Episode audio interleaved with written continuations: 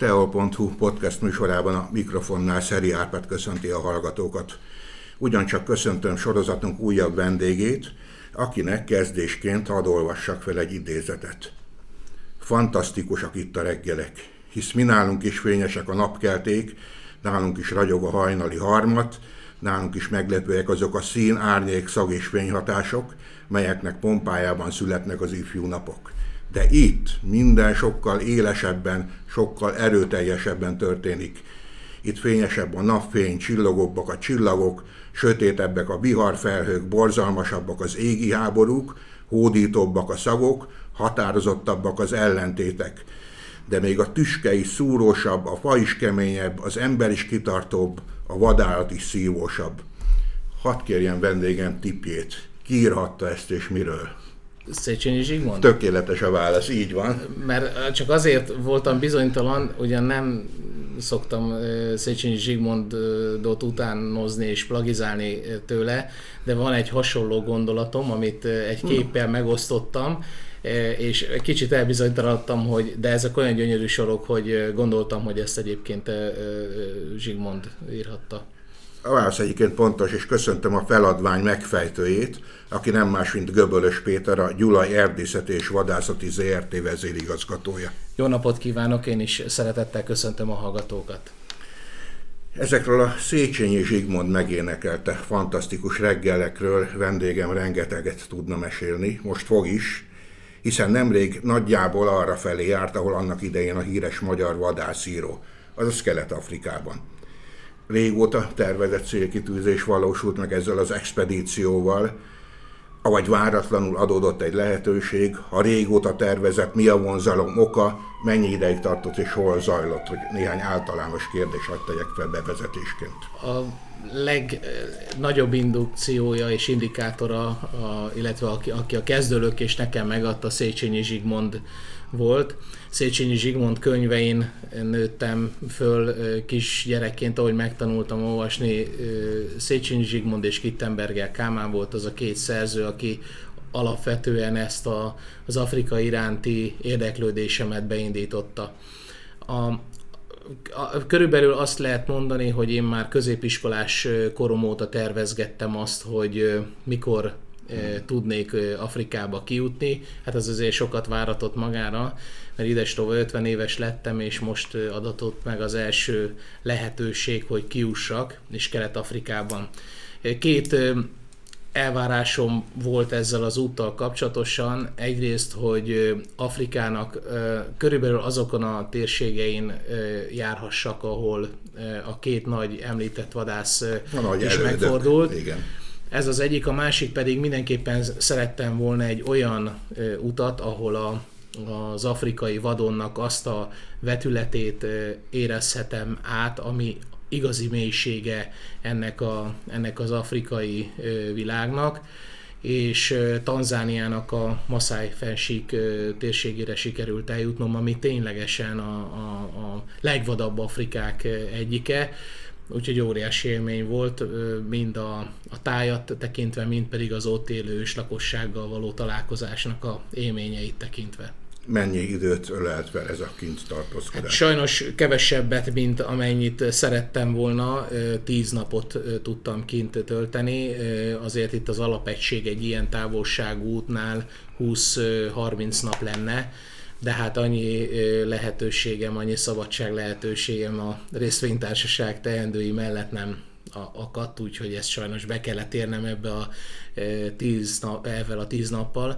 De azt is hozzá kell tennem, hogy a, gyakorlatilag az életemben olyan út nem volt még, vagy olyan, olyan utazás nem volt még, mint ez, mert ennek minden percét, azt lehet mondani, minden másodpercét élveztem. Tehát nem volt olyan eleme ennek a dolognak, ami, ami hogy mondjam, élményszerzés szempontjából passzív idő lett volna.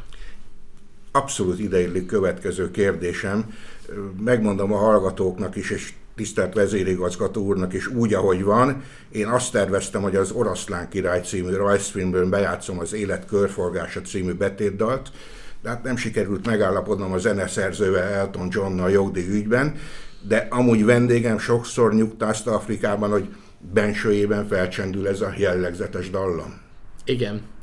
Én amikor a, a sátor táborunkba az első, azt lehet mondani, hogy késő délután, kora este kiléptem a sátra mellé, és körülnéztem alattam a Masái-fennsík, teljesen az a kép jutott eszembe, mint a gyermekeim mellett oly sokszor megnézett Hakuna Matata, Oroszlán Király rajzfilm, és ez az életérzés is ez a, ebbe a belegyugvó, légy elégedett azzal a szépséggel, amit megélsz, úgyhogy ezt, ezt teljesen átéreztem, és utólag nyugtáznom kell, hogy a, akár a zenének a stílusa és dallama, akár a szuahéli mondatrészek benne, de akár maga a, a képi megjelenítése a rajzfilmnek nagyon hiteles. Tehát akik ezt készítették, azok bizonyos vagyok benne, hogy ezeket a tájakat előtte valamiféle hangulatai elemek begyűjtése miatt végigjárták.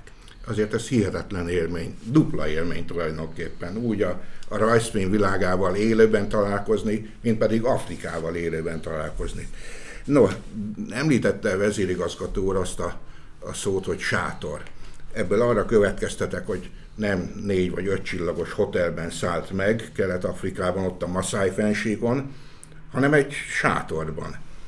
Ha igen, nem voltak veszélyei ennek a megoldásnak, ennek a sátorozásnak a vad Afrika, a legsötétebb Afrika legmélyén? Hát voltak azért bizonytalansági érzések az emberbe előtte, de a tájon ott járva és megismerve azokat a, a személyeket, akik Maszájföldön minket őslakosiak fogadtak, és azoknak a barátságát, igazából minden kétségem eloszlott. Azért előtte én a konzuli szolgálatnak a lapját megnéztem, és utazásra nem javasolt térség, orvosi ellátás nincs, rendőrségi, karhatalmi jelenlét nincs, vagy minimális, egyéb atrocitásokra is lehet számolni. Na most ehhez képest... Ez biztató, ugye? Ez biztató, ez biztató, de ehhez képest, ez mindig az egyébként, de ehhez képest az az élményanyag, amit az ember ott megtapasztalt, az embereknek a viszonyulása, meg a nyugalma, az úgy áthatott, és, és semmilyen félelmem nem volt. Azt tudomásul kell venni mindenkinek, aki ilyen vidékre megy, hogy maga a, a vidék, maga a terület, ahol az ember jár kell, az, az nem olyan, mint a National Geographic filmekben lehet látni, hogy a szépen fésült oroszlán sétál, és akkor békésen minden állat el van. Itt, itt kőkemény küzdelmek vannak a, a vadfajok között, és ennek a vadfaj arzenálnak az ember is része, részévé válik, és itt bizony e, tudomásul kell venni, hogy aki az oroszlánok territóriumára e, lép, az viszont célponttá válik. Vagy mondjuk egy elefántcsordával, vagy egy kafferbival csordával összekerülve, ők nem keresik a konfliktust. De, de nem életbiztosítás. De nem életbiztosítás, és ugyanakkor azt is látni kell, hogyha ha minket fölmérnek, és nem tudnak hova tenni az ő általuk ismert állatok között, nem tudják, hogy ez a két lábon járó valami, ez micsoda, biztos, ami biztos alapon azért előfordulhat, hogy támadnak is. Tehát nem egy veszélytelen ilyen szempontból. Ezt egyébként én inkább hajlamos vagyok ezeket a veszély, meg félelem érzéseket úgy negligálni, és, és nem kellően komolyan venni, és egyszer-egyszer ott, akik kísértek minket, megfogták a, a karomat, vagy, vagy azt mondták, hogy itt most nem ajánlatos bemenni ebbe a sűrűbe, mert ebből baj is lehet, és ezt hozzá kellett szoknom. Hadd tegyen fel még konkrétabban a kérdést. Sátorban nem mászkált be néhány skorpió, százlábú, ezerlábú, pókok és hasonló csúszómászók? Igazából nagyon ö, jól záró ö, szúnyogháló volt, tehát a rovarok viszonylag jól ki voltak zárva. Bocsánat, tehát... és a legveszélyesebbről, legveszélyesebbről, a szúnyogról még nem is beszéltünk. Igen, tehát a szúnyogok, sáskák, azok a, a sátornak a, a lapján mindig ott voltak éjszakánként, amikor egy kis fény volt a, a sátor körül. De alapvetően azért azt el kell mondanom, hogy bent a sátortérben nem, három kis, nagyon számomra egyébként kedves és bájos állattal volt alkalmam találkozni. Az egyik az egy kis gekkó, az a hálóteremben volt. Időnként láttam egy kis egeret is, illetve ami, ami rendszeresen és minden reggel megjelent egy olajos hordóból jövő alkalmatosságból lehetett tusolni a sátortéren, belül volt kialakítva egy ilyen kis sátorfülke, és ott minden reggel, amikor hajnalban keltem, akkor a, egy kis zöld béka jelent meg, egy nagyon aranyos, nagy szemű, tehát olyan, amilyet a, a rajzfilmekben lehet látni, és annyira összeszoktunk, hogy minden reggel, amikor én tusoltam, akkor ő ott volt, és szomorúan vettem tudomásul, hogy az utolsó nap, amikor már tudtam, hogy elindulunk visszafele, és a e, utazásnak ez a külső részének vége, akkor nem jött a kisbéka. Úgyhogy ő valószínű megérezte, hogy búcsúzásra kerül a, a dolog, és nem találkoztunk többet. Szúnyogok legyek? E, szúnyogokkal érdekes módon abban a térségben nem, ugye ez viszonylag magas tengerszint feletti igen, magasságát tekintve ezer méter körüli a maga az egész fennsík. Egyébként az a vadon rész, ahol mi voltunk, az egy kilencezer négyzetkilométeres terület. Tehát ez így magyarországi vagy európai, európai léptékekkel mérve szinte teljesen lakatlan területként, hát ez egy óriási, óriási. Hát egy ilyen, nem is tudom, három-négy megyényi terület magyarországi viszonylatban. A, ami ami zavaró volt az a dél, körülbe, dél körüli időszakban a legyek. Tehát ténylegesen az ember szájára próbáltak, meg szálltak is a legyek, amit az ember egy ideig küzdött ellenük, de aztán megmondom őszintén, volt már olyan, hogy már az ember hagyta, és akkor éreztem, hogy rajta mászkál a légy, de hiába hajtom el, mert egy kanyart megy, és ugyanoda visszaszáll. Úgyhogy így a legyek az valóban azért ad egyfajta kellemetlenségi érzést, de alapvetően a reggeli és a dél, délutáni, késő délutáni órákban nem volt ez annyira jellemző. Amikor leszáll az este, ez a trópusokon, ha jól tudom, olyan tizennyolc óra körül, úgy hirtelen lesz. Nagyon hirtelen, nagyon hirtelen. Igen. Elkezdődik az állatok koncertje? Érdekes, tehát amikor mi a tábortüzet raktuk, akkor egy, így ahogy mondja, hirtelen vége lesz a napnak, sötét lesz, hirtelen csönd is lesz, majd ahogy a madarak elhallgatnak, van egy, van egy átmeneti idő, amikor, amikor tényleg nagy csönd van, és aztán egyszer csak elkezdenek az éjszakai különböző hangok jönni. Számomra a legnagyobb élmény, amikor arra ébredtem, hogy egy olyan háromszáz méterre a sátortól a leopárd elkezdett koncertezni, és mondta, mondta, mondta, és mint egy, tulajdonképpen mint egy e, nálunk egy házi macska, csak mondjuk három oktávval lejjebb, és mondjuk tízszer akkor a hangerő, hangerővel nagyon hasonlatos hangot, ez volt a legemlékezetesebb ilyen hang. De nagyon sok minden különleges, sokszor beazonosíthatatlan, számunkra beazonosíthatatlan hangot lehet hallani, varázslatos. Tehát tényleg, ahogy Széchenyi Zsigmond igen, leírta, igen. Varázslatos is. Ez az este, illetve az éjszaka. És milyen a hajnal és a reggel? Amikor az ember kilép a sátor ajtajából, és elé tárul a Masái-fennsík, a végtelen Masái-fennsík. Óriási élmény volt az első ö, hajnal, e, mert ö, hihetetlen nagy csönddel indul a, a hajnal, és aztán ott is úgy hirtelen berobbannak a, a hangok. E, mi az esős évszaknak a végén, még a száraz évszak nem lendült be. Tehát pont abban a kegyelmi időszakban voltunk, amikor már kevesebb a rovar, viszont, viszont még minden nagyon szép zöld, és nagyon sok virágot is lehet, vagy virágzó növénycserjét is lehet látni. Ez önmagában egy varázslatos. Ez az időszak egy pár hét hónap után a forróságban ezek már visszaszáradnak, állatok el, lelegelik, letapossák, de mi pont ebben az átmeneti időszakban voltunk, és hajnalban én jobban féltem attól, hogy nagy a, viszonylag nagy a hőingás, de az, abban az időszakban, amikor mi ott voltunk, akkor viszonylag kellemesek voltak. Hűvösek, de kellemesek a hajnalok. A hőmérő nem volt nálunk, én saszra mondom, hogy olyan tizenhat fok körül lehetett körülbelül hajnalban, de nem az a, nem az a hideg, csípős, olyan összedidergős érzés. Amikor elindultunk és aztán mentünk, ö, főleg az utazás közben, akkor a, a menetszél azért ezt egy kicsit sportosabbá varázsolta, de alapvetően a, a, engem az estékben is és a hajnalokban is a színek fogtak meg, tehát a, a, azok a ö, égbolton látható elszíneződések, ami a naplementével, napkeme, napfelkeltével jelentkeztek, az egészen varázslatos volt. Szó esett már gekkóról, szúnyogról, légyről, sőt leopárdról is. Leopárd már benne van az öt legnagyobban, a Big Five-ban? A legveszélyesebben Le- benne van, de a leg... Tehát már a Big Five-ban is benne van, igen. Valószínű. Igen. Azok közül mely állatokat sikerült még megpillantani? Nagyon szépen láttunk, és nagyon sokat láttunk a zsiráfból, a maszáj zsiráfból, aminek, amivel az első találkozás is egy érdekes dolog volt, mert technikailag az ember ugye hozzá kellett ahhoz is szokjon, hogy itt nincs térerő. Tehát semmilyen térerő nem volt, és hát ezt tudomásul vettük, ennek egyébként sokkal több előnyét éreztem, mint hátrányát.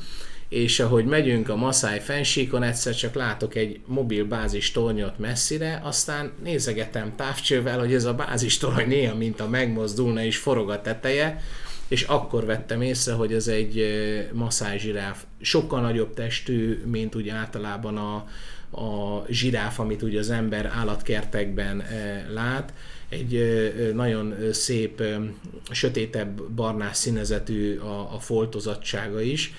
Ez volt az első élmény. Nagyon sok struccot láttunk például, ami nekem egy, egy nagy élmény volt. Sok gnút lehetett látni, nagyon sok zebrát láttunk, láttunk impalákat, volt alkalmunk találkozni kafferbivajjal.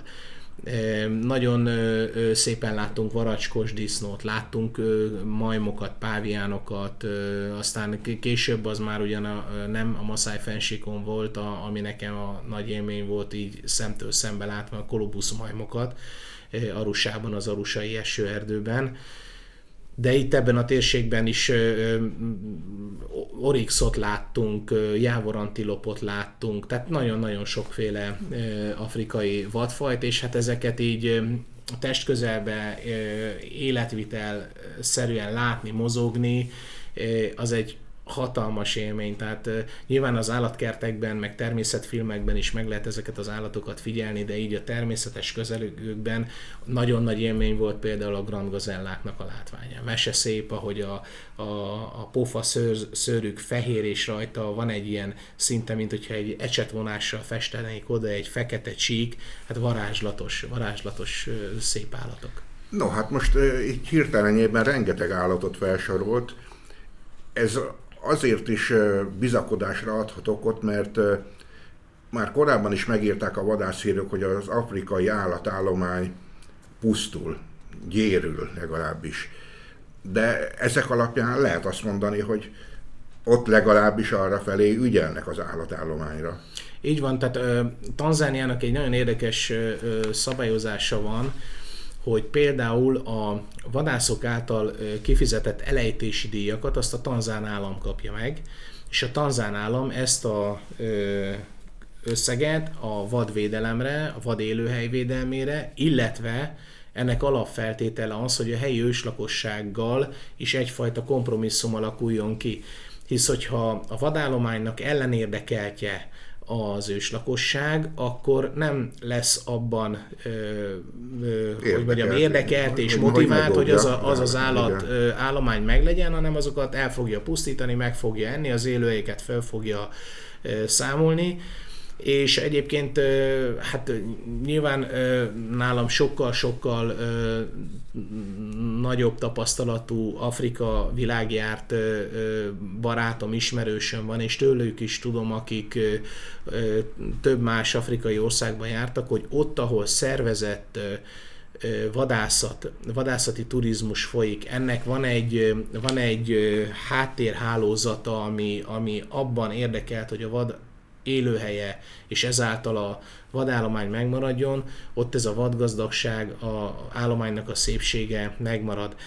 Jellegzetesen a, egyébként ez a világban bármely olyan országban igaz, ahol rendezetlen, anarchikus viszonyok vannak, háborús övezetek, és a többi, és a többi, vagy egyáltalán semmiféle vadászati érdekeltség nem jelenik meg, ott az őslakosság ezeket az állományokat egész egyszerűen megeszi, elpusztítja, megeszi. A szántóföldeiknek a védelme érdekében a vadkár elleni védekezés, az a kiirtásban, az írmagjának, az adott vadfajnak a kiirtásában valósul meg. Úgyhogy itt nagyon fontos szerepe van, nagyon sok helyen kimutatható a, a világon, hogy nagyon megfogyatkozott törzsállományú állat, állomány, ahol egy okszerű természetvédelem és vadászati védelmi törvény és annak az érvényesítése megvalósul. Ezekben az országokban ezek az állatpopulációknak a, a létszáma egyértelmű, és a, az egészséges létszáma, a populációja növekedésnek indult. Úgyhogy Tanzániában ilyen szempontból megnyugtató a helyzet, több más afrikai országban is. Hát sajnos nyilván vannak olyan régiók, mert ugye hatalmas földrész Afrika, sok országból áll, tehát vannak olyan térségei, ahol, ahol tényleg igaz, amit említett, hogy, hogy sajnos ö, ö, írtják. Ugyanakkor azt is hozzá kell tenni, hogy nyilvánvalóan a lakosság szám növekedésével az élelmiszer szükséglet is nő. Az élelmiszer szükséglet nő, ahhoz termőföldek kellenek. A termőföldekhez a mezőgazdasági művelésbe vonják, ott már testidegenné válik a vad, tehát ott megjelenik az ember-vad konfliktus, ami, amiben nyilván a rövidebbet hosszú távon a vad húzza. Itt például a maszájokkal a legeltetés kapcsán nagyon jó egysége van, a, én úgy, úgy tapasztaltam, azt láttam a tanzán államnak, és ténylegesen olyan itatóhelyeket valósítanak meg például ezekből a pénzekből a maszájoknak, hogy kisebb körzetekbe kelljen legeltetniük ahhoz, hogy az állatállományuk inni tudjon. Magyarán a, a területeknek az igénybevétele az kisebb mértékű lesz, azaz az ősonos ott élő, vadon élő állatoknak a, a ö, hogy mondjam, élettere, életfeltétele ezáltal javul. Említette a maszájokat, ezek egyébként visszatérő szereplői Facebookos bejegyzéseinek. Miként lehetne jellemezni világukat, miként fogadták például a fehér embert? Hát nagyon sok, nagyon sok élményem kapcsolódik hozzájuk. Egy nagyon érzékeny és kifinomult lelkivilágú embereknek láttam őket, és van bennük egy, egy természetes elegancia és, és intelligencia. Van egy természetes érdeklődés is bennük, de egy részükben nagyon komoly a, a félelem. Főleg egyébként a fiatalok és a gyerekek, akik véhetően vagy nem láttak, vagy el sem tudják képzelni, hogy hogy néz ki egy fehér ember. Így, így ténylegesen, amikor az ember egy ilyen kis törzsi közösségbe belépett, akkor ott a rettenet és a, a, a, az ijedelem volt az arcokon. De voltak, ez is, tehát ugyanúgy sokfélék, mint ahogy mi is sokfélék vagyunk a magunk társadalmában, volt egyfajta különbözőség a, ebből a hozzáállásban, mert volt, aki például érdeklődve jött oda, próbált valamiféle kontaktust teremteni, és hát nekem, a, nekem az egyik legnagyobb élmény az volt, amikor teljesen véletlenül egy e, kis vízösszefolyásnál, nevezzük tónak, egy kis tavacskának, állóvíznél, ott itattak fiatal pásztor gyerekek. Ugye a, a férfivá érésnek a folyamata az, hogy az állatállománynak egyre nagyobb részét a, a fiatal, illetve már a, tehát a fiatal fiúk és a már fiatal férfiakra rá lehet bízni. Ugye ez egy nagy felelősség, mert tulajdonképpen ezen áll vagy bukik a, a családnak a léte, tehát az állatokból élnek, és ezek a kis pásztor gyerekek kecskéket, illetve a nagyobb bacskák, olyan tizen, nehéz az életkort megmondani, mert sokszor a, a születési évszámukat, meg a helyüket sem tudják, meg a saját életkorukat sem. Nincs szükségük Tehát nincs rá, rá szükség, tehát ők ebbe a inercia rendszerből simán ki tudják magukat helyezni, nincs jelentősége tulajdonképpen, hogy, hogy hány éves. És, de mondjuk így én saszra mondom, olyan tizenöt-tizenhat éves fiatalok csapatával voltunk együtt, és akkor hát készítettünk közös fotókat. Megkértem az egyik barátomat, aki ott volt velünk, hogy akkor fotózzam már le, és ahogy mutattam nekik az el cé dé kijelzőn a, a képet, és akkor a, egy-egy kis fiúcskának a fejére így ránagyítottunk a képen, és meglátta saját magát, hát hangos kacagás, tehát ez egy olyan katartikus nevetést jelentett, vagy okozott ezeknek a gyerekeknek, hogy, hogy egész megkönnyeztük a, a dolgot. Egy nagyon-nagyon megható és bájos élményem volt. A másik hasonló kedves élmény, amikor volt nálam mindig egy pár doboznyi rágógumi, az ilyen utazáshoz szoktam vinni, és hát akkor így a barátkozást próbáltam velük kialakítani, és akkor egy-egy rágógumival megkínáltam őket, és hát szuahéliül ugyan nem tudtunk, de úgy megpróbáltam szemléletesen elmagyarázni, hogy akkor ez, ezt tulajdonképpen csak rágni kell, hát mindegyik kivétel nélkül megette, úgyhogy a kommunikáció nem ért el a célját.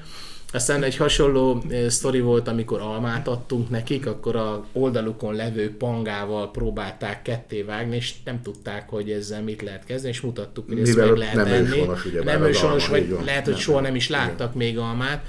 És akkor megették, így összehúzták a szájukat, hogy ez savanyú, de aztán látszott, hogy rájöttek arra, hogy azért mégiscsak sík almát enni, és akkor ilyen, ilyen kimért falatozással, hogy a többi lássa, hogy ő almát eszik, elfogyasztotta. Meg nagyon aranyosak voltak a, a, a kicsi gyerekek, akik sokszor, ahogy jöttünk, mentünk, igyekeztek elbújni előlünk, és ezt sokszor úgy tették, hogy a kis fejük az a A bokrok mögött így elbújt, de az egész testük kilógott a bokorból, és mivel ők nem láttak minket, teljesen nyugodtak voltak, hogy, hogy ők elbújtak előlünk. Hát ezeken nagyon jókat nevettünk, mert mindegyik kisgyerek jól láthatóan láttuk, hogy hol van. Maszáj hölgyek?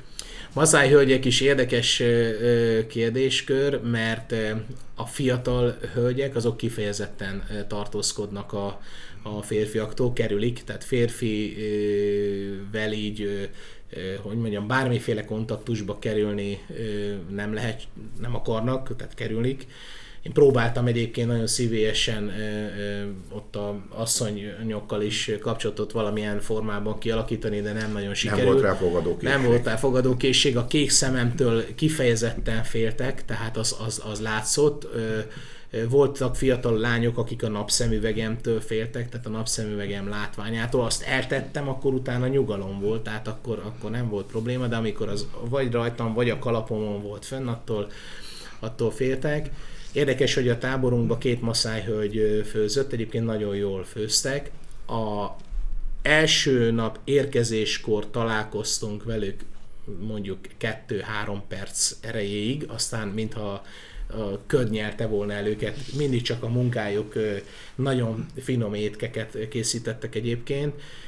És az utolsó napon, mikor elbúcsúztunk, akkor is körülbelül egy két-három percnyi búcsúzkodás volt, és ott is távolságtartó. Egész hétig a nyomukat sem láttuk, csak a finom étkeket, amiket egyébként egy férfi szolgált föl, de tudtuk, hogy ők készítik. Tehát is, is nagyon érdekes a részükről. Ami számomra abból a szempontból nagyon érdekes megfigyelés volt, hogy három felekezeti vagy vallási csoport jellemző, úgy általában, ha Tanzániából olvasgat az ember szemelvényeket, ugye van a nagyvárosokhoz köthető muszlim vallás, van a, a főleg a maszájokra jellemzően a, a, az ősi természeti vallás, vallás, a törzsi vallás, és, és van egy viszonylag ö, nagy ö, hányad, aki katolikus vallású. És ahogy én a társadalmi ö, csoportokon belüli kapcsolatokat figyeltem náluk, ö, nagyon érdekes volt, hogy a A, ugye a, a, a családmodelljük egész más, már mindjárt a, a több nejűségből adódóan nem szerelmi házasságok vannak, hanem a, a feleséget gyakorlatilag a, a fiú, tehát a férfivá vált már férfi ö, ö, tehénér cseréli, tehát tulajdonképpen egy üzletnek a, a része a, a házasság. Akkor a, ugye a, a lányok felnőtti avatása az ugye egy nemi szerv csonkolással jár együtt, amit idős asszonyok hajtanak végre, ennek a részleteiben nem mennék bele, egy orvos jó területet jól ismerő barátunk elmesélte, hogy az anatómiailag hogy történik meg. Na most ebből nehéz volt nekem össze, nem, nehezen állt össze az a kép, hogy hogy tud egy ilyen maszáj közösségben mondjuk a katolikus keresztény gondolkodásmód megjelenni. És úgy jó, jó nyolc napig őrlődtem ebbe a gondolkodásban, mert nem, tud, nem, nem állt össze a kép, hogy hol, hol lesz az a pont, ahol én azt, azt fogom tapasztalni, mint egy európai keresztény közösségben, hogy az hogy fog megjelenni. És mondta nekem az ottani kísérőnk, hogy Nyugi Péter, meg fogod tapasztalni, az utolsó napon majd megyünk egy olyan helyre, ahol, ahol, ahol egy keresztény-katolikus közösség van. Úgy is volt, és nagyon érdekes volt, végtelen szerény körülmények között egy ilyen, hát egy ilyen mezőgazdasági gépszín formájú ö, templom épületben volt a, tulajdonképpen nem is szentmise, mert felszentelt pap nem volt, hanem egy diakonus, egy, egy mondjuk egy ilyen énekes, imádságos, nevezzük Isten tiszteletnek, tehát körülbelül valami ilyesmi közösségi összejövetel volt, amikor odaértünk. És nagyon érdekes volt, hogy a férfiak, nők ö, vegyesen, a gyerekek közöttük, mert egyébként egy törzsi gyűlésbe, ha belefut az ember, ilyenre, ez is le is fotóztam ilyen gyűléseket, ott az úgy néz ki, hogy a férfiak ülnek ö, székeken, a, a nők azok a földön, elkülönülve, és a két csoport között van mondjuk nyolc-tíz méter különbség, és, és úgy vannak. Na most ö, ez ugye náluk teljesen természetes, semmi ö, ö, fenntartás náluk ebben a vonatkozásban nincs, viszont ez a keresztény-katolikus közösség ez ugyanúgy működött, mint hogyha a Szekszárdon egy szentmisére bemenne az ember, és ö, ugyanazok családok egybe, apa, anya, gyerekek szépen együtt énekeltek, stb. És ami érdekes volt, amikor vége volt az egésznek, akkor maguk az asszonyok is jöttek oda, nyújtották a kezüket, és próbáltak ö, nagyon szívélyesen kezet fogni velünk, meg, meg ott közösen fotózkodtunk, meg, tehát egy egészen más gondolati mód ö, ö, van az ő ilyen közösségükben, mindazonáltal egyébként külsődlegesen pontosan úgy néznek ki, mint a másikak, tehát ugyanaz a ruha, ugyanazok a ö, törzsi díszek, tehát egy nagyon, nagyon érdekes, egy kicsit olyan ambivalens érzés volt ez az egész, egész dolog, amikor az ember látta. Mennyire egymás mellett élnek, teljesen különböző szokások, hiedelmek. Igen, és, és, és teljesen békességben élnek, mind a mellett egyébként nagyon békés nép, tehát euh, én semmilyen konfliktusra, vagy euh, konfliktus euh, euh, helyzetre utaló euh, jelet addig, amíg közöttünk, közöttük voltunk, nem láttam. És euh, hát ugye ez is érdekes, hogy semmiféle rendfenntartó erőrendszer ott nincs. A természetvédelmi, vadvédelmi, mondjuk így emberek, alakzatok, csoportok azok úgy időnként mozognak, tehát elég komolyan ezeket hála Istennek ellenőrzik, de ők nem, a, nem az emberi közösségeket meg a, a törzseket figyelik. Tehát ők a saját maguk be, belső rendszerében fenntartják a rendet. Némi malíciával, gunyorossággal megjegyezhetjük, hogy szerencsére még nem ért oda az európai gondolkodás, vagy európai szokások, hogy mit, hogyan, miképpen kell tenni. Én amikor felszálltam a repülőgépre, pontosan ezt mondtam a velem levő barátomnak, hogy, hogy attól mentse meg a jóisten őket, hogy, hogy mi ezt az európai gondolkodásmódunkat beépítsük közéjük. Ők itt boldogan és a természettel harmóniában és egységben nyugodtan élnek.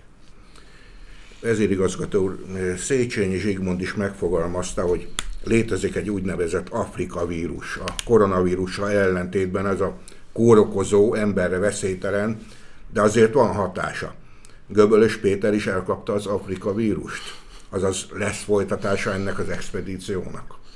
Hát, ha rajtam múlna, én már akármikor visszamennék, a feleségemmel azért ezt még le kell egyeztetni. Tehát mondjuk a ő, ő, Marikám ő, ő ebbe húzza a kéziféket, egyrészt féltett. De az Afrika vírus ott bujkál. Az ott bujkál, tehát a szándék. Aki, aki ezt a világot egyszer megtapasztalja és ezeket az élményeket a lelkébe be tudja szívni, az, az ezt soha nem felejti el.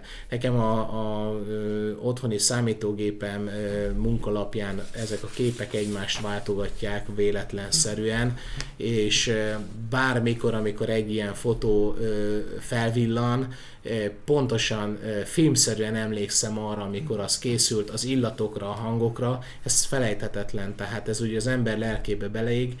Úgyhogy igazából ehhez két dolog kell, idő, meg pénz.